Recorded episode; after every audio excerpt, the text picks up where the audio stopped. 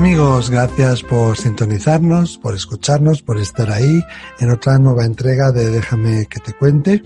Aquí siempre respondiendo a vuestras preguntas y compartiendo vuestros comentarios que enviáis a ese email a faq arroba miquelizarralde.es, faq arroba miquelizarralde.es. Hoy como siempre conmigo, ya fichada para siempre, Lola Aparicio, bienvenida. Muchas gracias, Miquel. Encantada de estar otra vez con vosotros. Gracias, gracias Lola. Como ya sabréis, aparte de ser conferenciante, es doctora, eh, doctora en medicina, eh, máster en, en, psiquiatría, gran investigadora del más allá. Vamos a empezar, Lola, si te parece ya directamente con las preguntas que nos mandan. Hay una persona aquí que pide expresamente que no se diga su nombre que dice así, hola Miquel, me pongo en contacto contigo porque tengo una duda, ya que nunca me había pasado y hoy mismo me volvió a pasar y ya pienso que estoy paranoica, pues es la tercera vez en este mes. Desde hace tres semanas en la iglesia, que está muy bien iluminada en la hora de misa, veo con mis ojos como nieblas pero claras. No hay forma definida que van muy rápido, no caminan, tampoco es que sea volar, es como flotar, pero no se quedan quietos, pasan muy rápido por el pasillo, por el altar, etc. Y después de verlo con mis ojos empiezan a llegar olores de todo tipo. La primera vez que lo vi, dije, bueno, bueno, será mi vista. La segunda, en el supermercado, dije, es como en la iglesia. Y hoy en misa me ha pasado otra vez. ¿Me puedes ayudar, por favor, y decirme si es que tú los ves con tus ojos así o es una paranoia?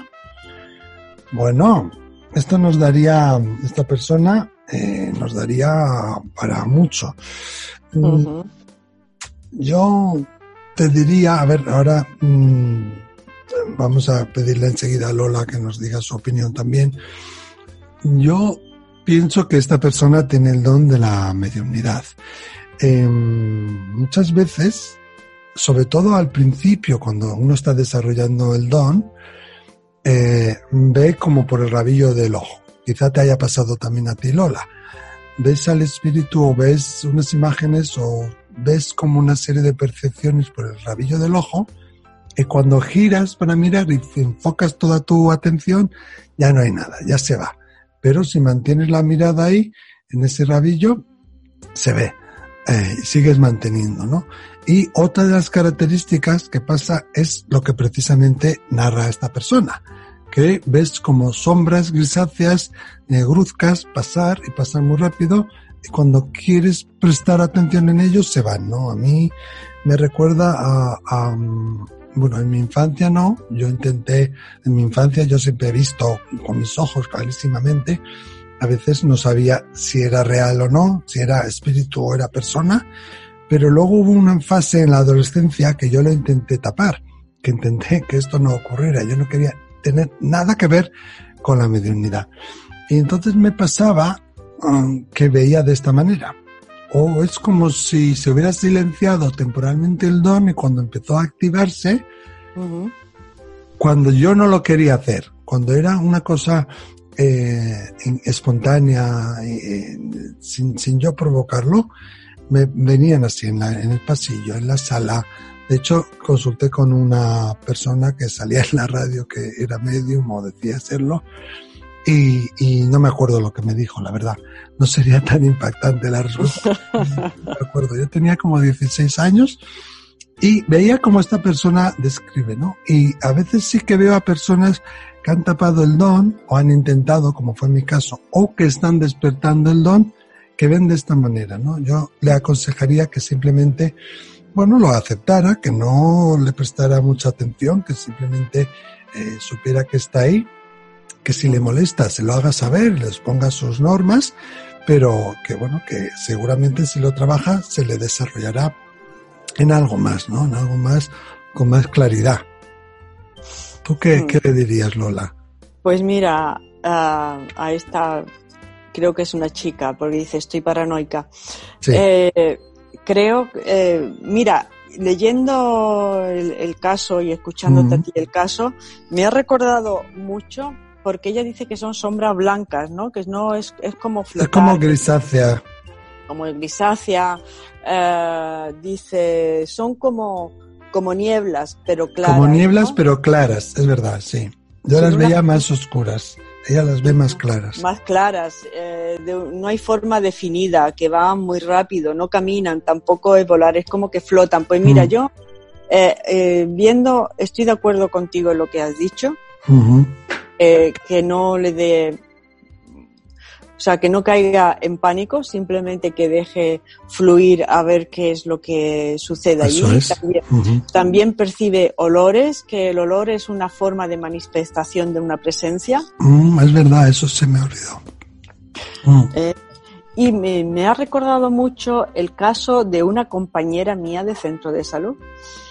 Esta, esta mujer, sí, sí, porque mira, su padre estaba muy enfermo, muy enfermo, y estaba viudo y decidió ella, ah, después de darle el alta ya en el hospital, pues porque estaba desahuciado, ¿no? Y no querían que se muriera en el hospital, ella se lo llevó a su casa.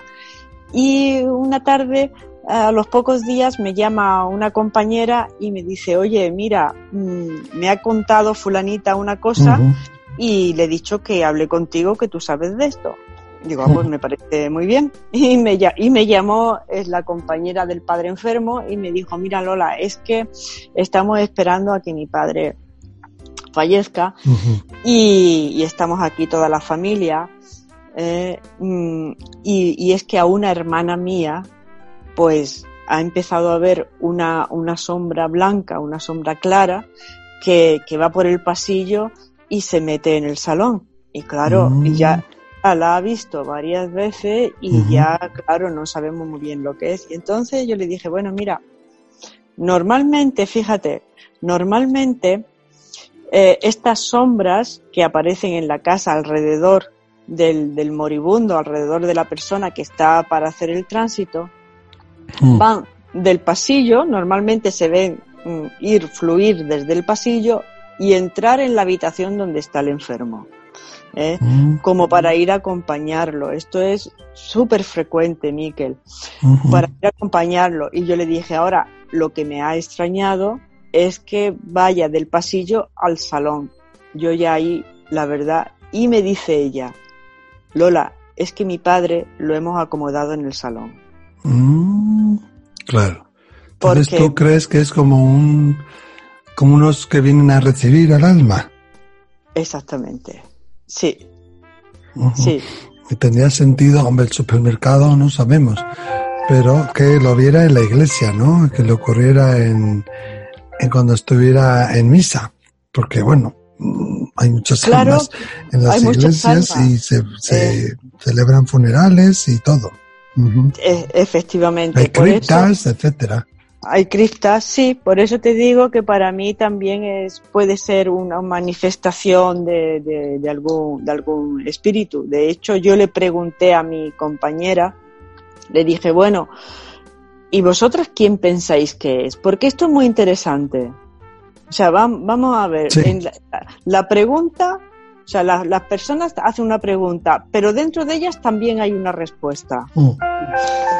Mm. También hay una respuesta. ¿Te están llamando por teléfono? Sí, me están llamando por teléfono. El móvil lo he silenciado, pero el más acá. Del más acá. Me están reclamando del más acá.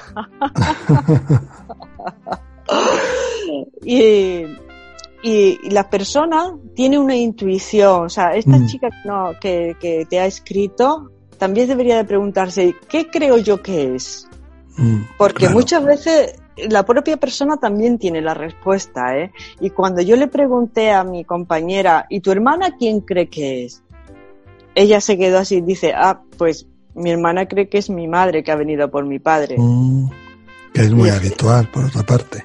Que es muy habitual, por otra parte, efectivamente. Y fíjate cómo ya la hermana había visto esa sombra blanca que iba al salón yo no sabía que el padre estaba en el salón, pero es mm. que el padre lo habían acomodado porque, claro, como venía con tubos, venía con la, cama, esta ortopédica, etcétera, etcétera, pues no, no habían podido meterlo en ninguna habitación y el padre estaba en el salón. de hecho, muy interesante eso, ¿eh? ¿Qué dices? Sí, De hecho, al día siguiente o así se murió y la, al, al, hablar conmigo y al yo decirle que eso es una manifestación muy frecuente, la familia entera se tranquilizó.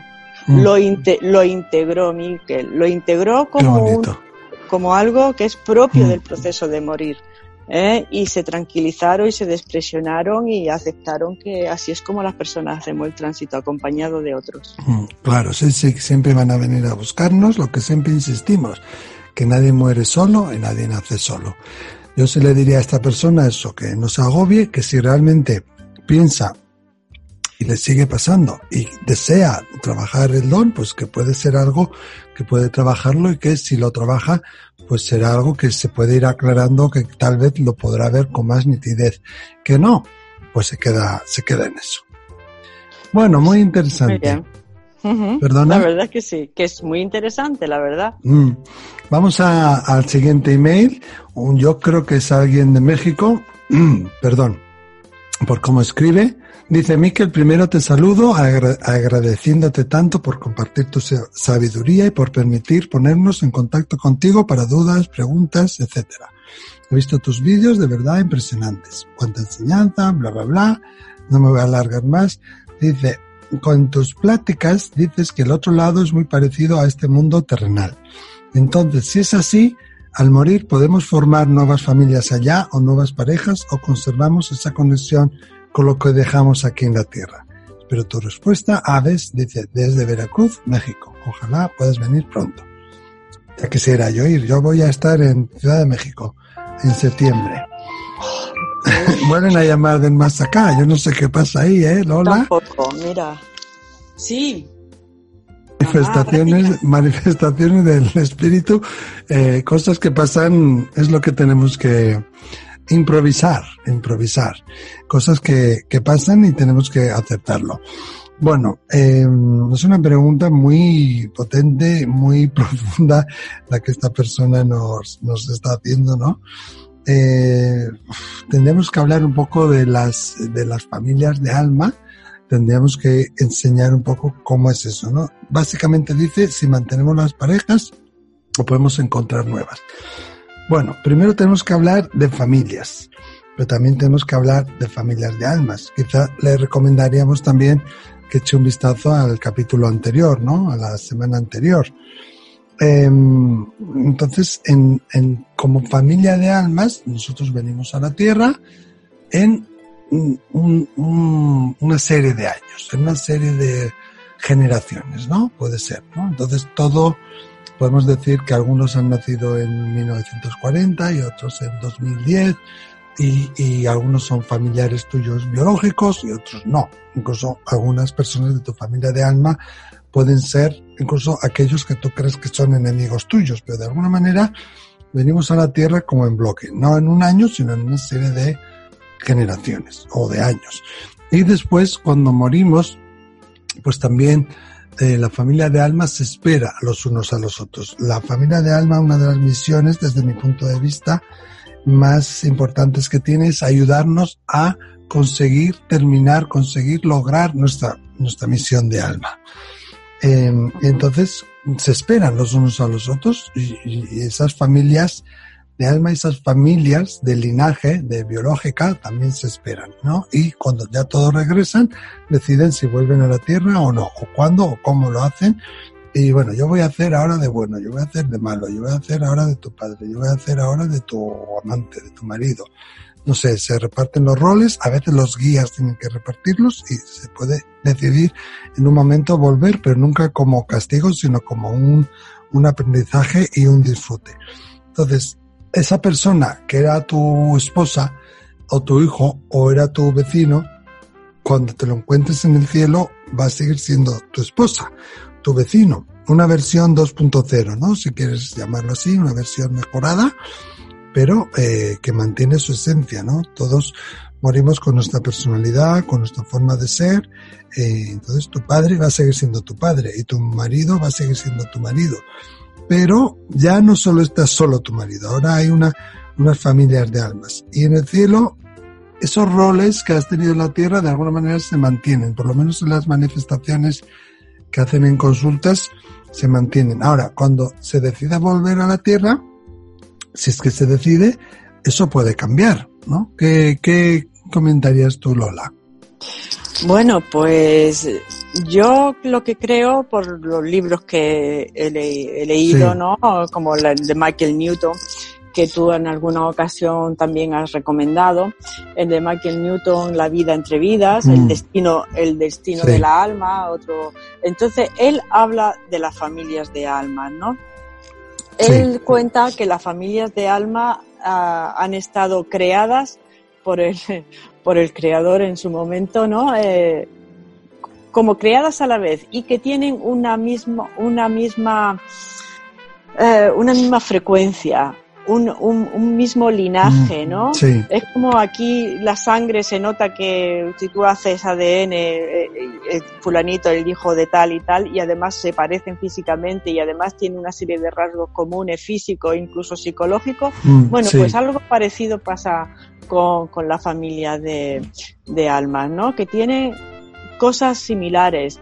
Eh, puede haber familias que sean sanadoras o pueden haber familias guerreras, pueden haber familias que tienen que trabajar más eh, un, una determinada vertiente y cuando volvemos al otro plano, según Michael Newton cuenta, nos, reunimos, nos reunimos con esa familia, que algunas veces hay tres miembros o puede haber entre tres y once miembros, cuenta él, ¿no?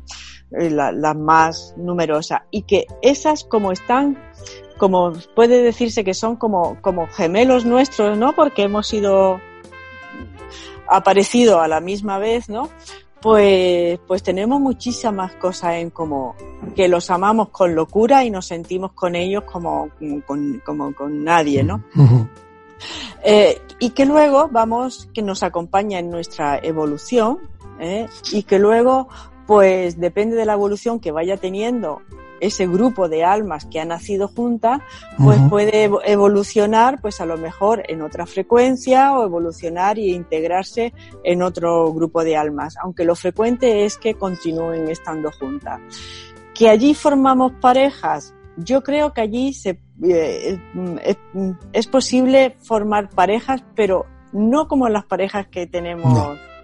aquí. ¿eh? Claro, pero tu pareja que fue en tu tierra, en la tierra de tu pareja, ¿Tú qué dirías? Mm. ¿Que sigue siendo tu pareja también? No, no, creo que no. Creo que cambia. Creo que esas parejas que tú tienes aquí en la Tierra y que parece que, las conoces desde hace muchísimo tiempo y que conectas perfectamente con ella, creo que es porque nos reconocemos de haber vivido juntos otras experiencias en mm. otras vidas. ¿Eh?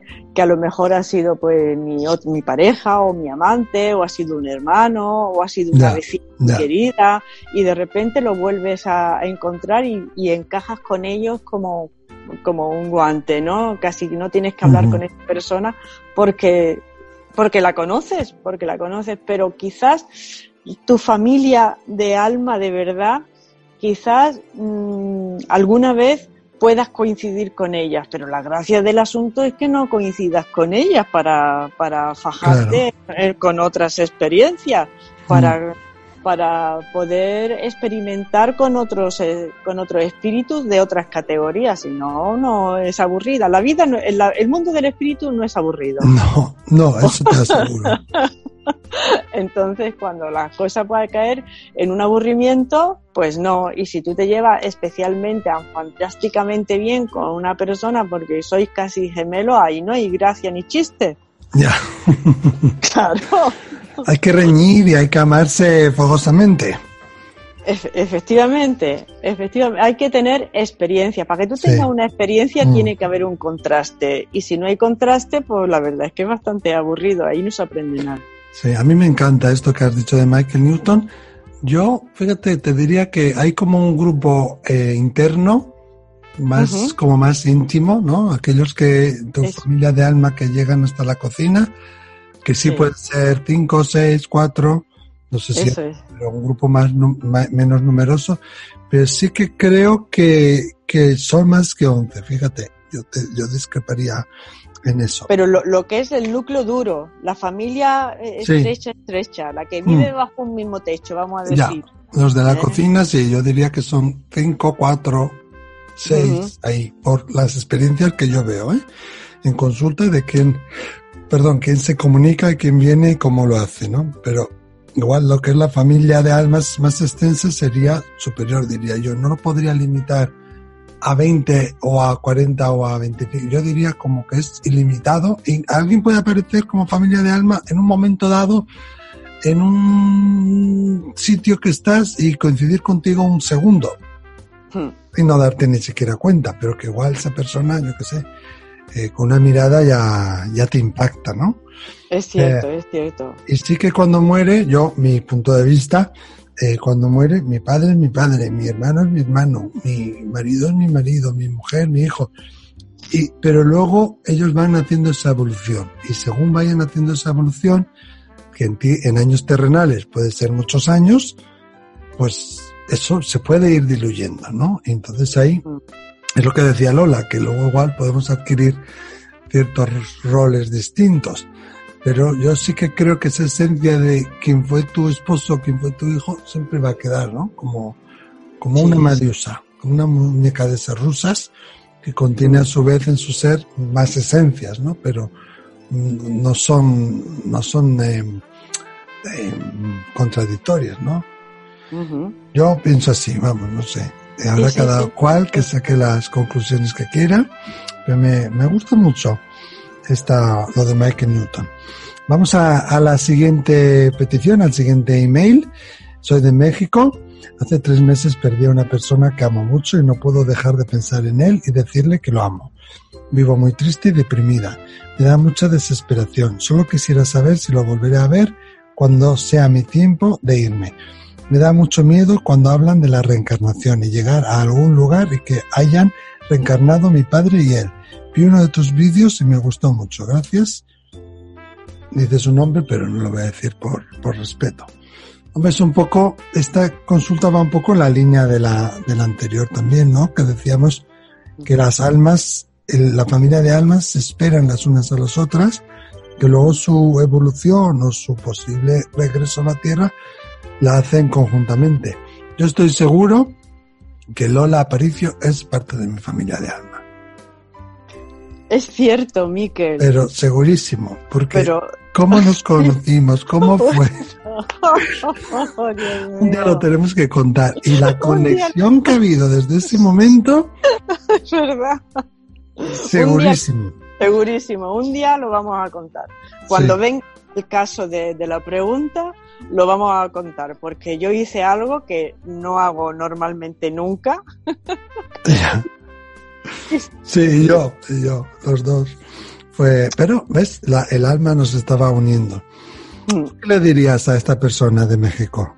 Pues mira, yo le diría a esta persona que, nos, que nosotros nuestro espíritu, el, el, espíritu que habita nuestro, nuestro cuerpo es multidimensional, eh, que baja una pequeña parte, una pequeña parte a vivir esta experiencia humana, pero otra parte queda en el mundo del espíritu.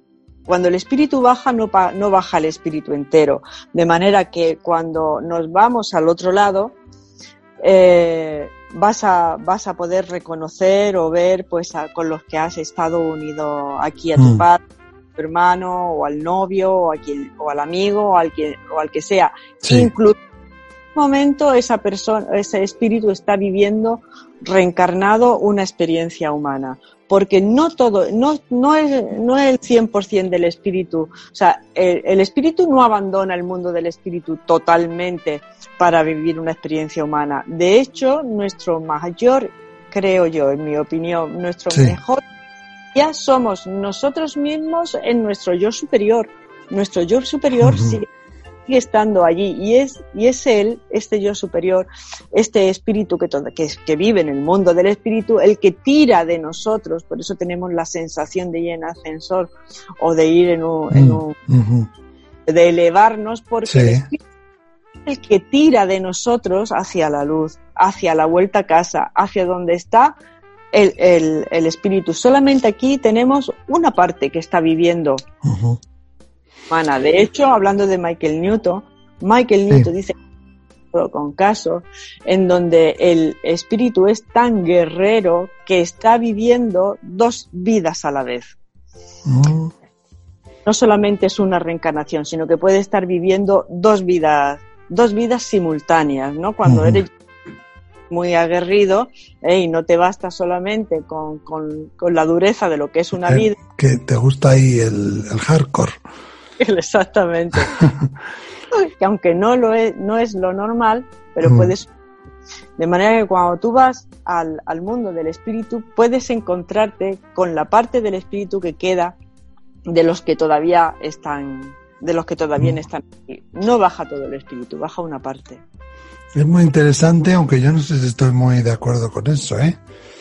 No sé, no sé. Por lo menos yo diría que mm, la parte comunicativa o la parte de la conciencia, eh, que antes con el caso este de, de mm, que hemos tenido un caso ¿no? de accidentes, que ya no sé si ha sido en este programa o en otro, se nos, también diríamos que, mm, que la conciencia no está alojada en la mente, ¿no? que la conciencia eh, supera la mente, ¿no?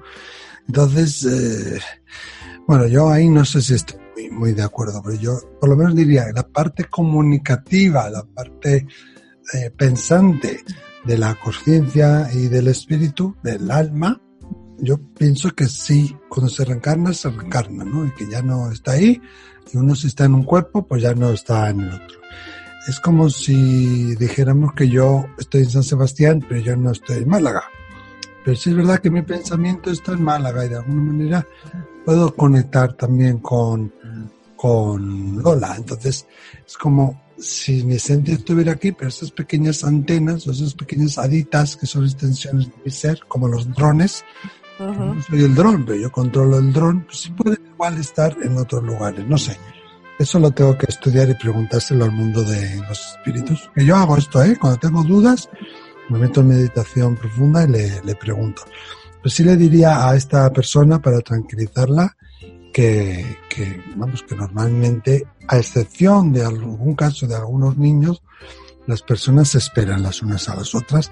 Es raro, es poco habitual que alguien decida reencarnarse en el mismo espacio y tiempo, en la, en la misma familia. Yo pienso que, que puede dormir tranquila y que, que los verá. Yo le diría eso. Yo también lo creo. Bueno, y vamos a contestar la tercera y la última de Albeta 512. Dice, te escribo por lo siguiente, me he dado cuenta que en algunos foros cuando hablan de apariciones, visitantes de dormitorio, visión de seres queridos, etcétera, se hace alusión a un estado entre dormido y despierto que llaman dormivela. ¿Es ese el estado o cambio de conciencia al que entran de manera automática los medios para comunicarse con los fallecidos? Gracias y un abrazo por la labor tan bonita que realizáis. Alberta 512, pues yo no sé. Tú como médico igual nos puedes decir. Yo sí puedo decir ese estado se puede eh, entrenar que hay personas que han nacido o hemos nacido con ese estado, por lo que sea, más activo. Muchas veces la gente me pregunta, ¿cómo lo haces? Y digo, es que no lo sé. Yo de repente pongo mi mirada como en un punto, en, una esquina, en un lateral, que no, que me distraiga un poco de lo que está ocurriendo enfrente y lanzo la conciencia, como si lanzara un cohete, un, misil o, un, un, o una cometa. Y de repente se produce la conexión.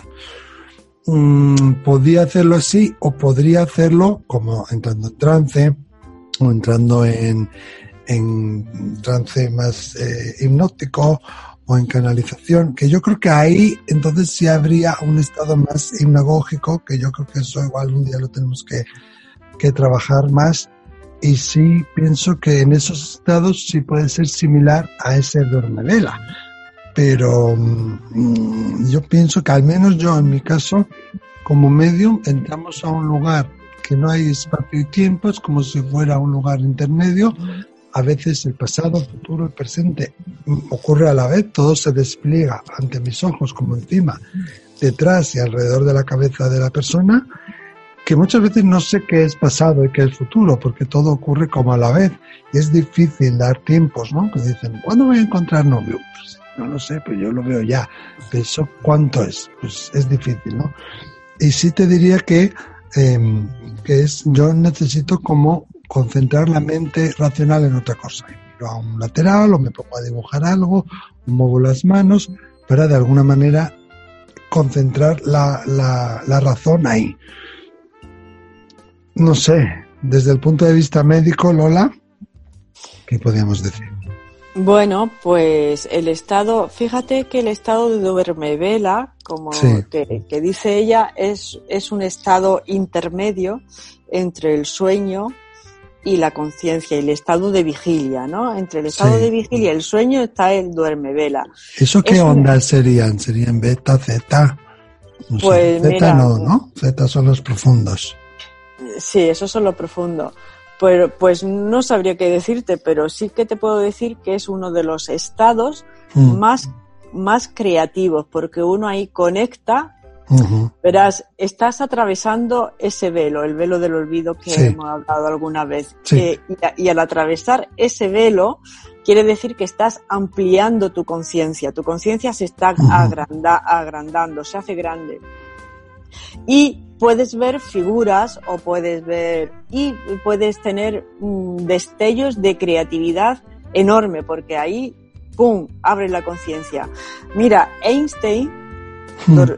Trabajaba en este estado de duerme vela. Tú sabes cómo trabajaba Einstein no cómo pues echándose una siesta. Ah como eh, Edison también no sí se acostaba en el sofá cuando quería bueno trabajar ¿eh? se acostaba en el sofá, ponía un plato metálico en el suelo y una bola metálica en su mano y dejaba caer la mano hacia el plato. ¿Eh? Y empezaba a estar eh, en ese, entrar en ese duerme vela porque ahí mm, se te ocurren ideas, mm. conectas con, con esa conciencia ¿eh? más amplificada, vamos a decirlo así. ¿Y por qué tenía el plato y la bola? Porque, pues porque cuando caía en el sueño, la mano se le abría, eh, caía la bola de metal en el plato de metal y hacía que se despertara. Y te fastidia la siesta, me cacho en la mar. Pero es que el señor estaba trabajando. Claro. Sí, pero para ello tienes que acostarte, me imagino yo, Lola, ¿no? Con la idea, con el pensamiento de aquello que quieres lograr. Exactamente, exactamente. Mira, todo se trata de, al final, lo que se trata es de ser consciente de la mayor cantidad de, de, ti mismo posible. Mm, ¿eh? O sea, las personas que, por ejemplo, dominan el sueño lúcido, ¿eh? se, está, se pueden mover, que es al final lo que haremos, Miquel, en, nuestra, en nuestra expansión de en nuestra expansión de conciencia, al final nos podremos mover desde el sueño a la vigilia hacia el estado intermedio, el tránsito, planos de luz, con igual fluidez sin que existan es esos velos que nos están coartando. ¿Cómo se hace eso? Pues ampliando la conciencia. Cuando la persona tiene un sueño lúcido, por ejemplo, y son conscientes de que están durmiendo, de que están soñando, tú puedes manipular el sueño, tú puedes hacer el sueño y conectarte con otros que están también en ese mismo estado, ¿no? Lo que pasa es que todavía tenemos un nivel de conciencia pequeño. Cuando, lo tengamos más grande, pues en esos estados intermedios que, actúan como velos del olvido caen y ya eres consciente de todo. Tu conciencia lo todo. Entonces, como dice ella, ¿es el estado de cambio de los medios? Pues algún estado más ampliado de conciencia tienen los medios cuando mm. pueden ir viendo o intuyendo o escuchando. Sí. Los que están en otra dimensión o en otro plano, claro.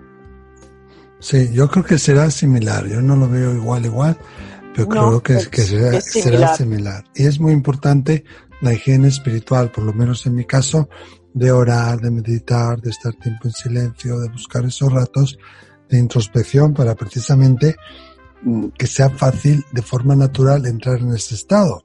Y a su vez, cuanto más lo haces, cuanto más lo practicas, mejor te vuelves en ello, ¿no? Más fluido es como un idioma.